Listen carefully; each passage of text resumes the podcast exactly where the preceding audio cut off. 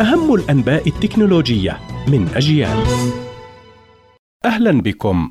شركة ريلمي تحضر لإطلاق هاتف جديد سيكون أحد أفضل هواتف أندرويد القادرة على العمل مع شبكات الجيل الخامس الخليوية.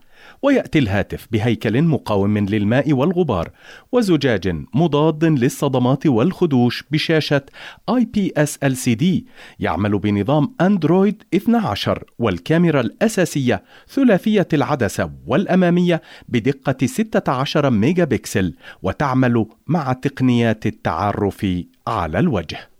باحث مختص بالشؤون الخصوصية خصوصية المعلومات يحذر من أن تطبيقات إنستغرام وفيسبوك تتعقب ما يفعله الأشخاص عند تصفح مواقع الإنترنت ومن دون موافقة المستخدم. أو مزود الموقع. ويمكن لإنستغرام وفيسبوك سرقة البيانات الحساسة مثل عناوين المنزل.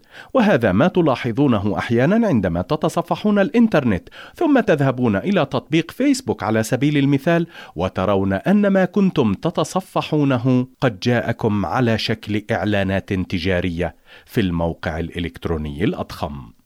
جوجل تجري تحديا على محرك البحث لتحسين جودة المعلومات التي تظهر في عالم مليء بالمعلومات المضللة عبر الإنترنت. وطور محرك جوجل البحث في عملية لفهم إشارات الجودة وموثوقية المصادر على الشبكة العنكبوتية. وستعرض إرشادات مماثلة للمحتوى عندما يكون موضوع البحث جديدا أو يتطور بشكل سريع. ولا توجد مصادر موثوقة كافية وسيكون التحديث الجديد طريقة أخرى لنصيحة المستخدم بعدم الاعتماد بشكل عشوائي على جوجل كمصدر للحقائق، كما تعمل جوجل على تحسين جودة المقتطفات التي تأخذها من صفحات الويب وتقدمها بخط عريض كإجابات عند طرح أسئلة محددة.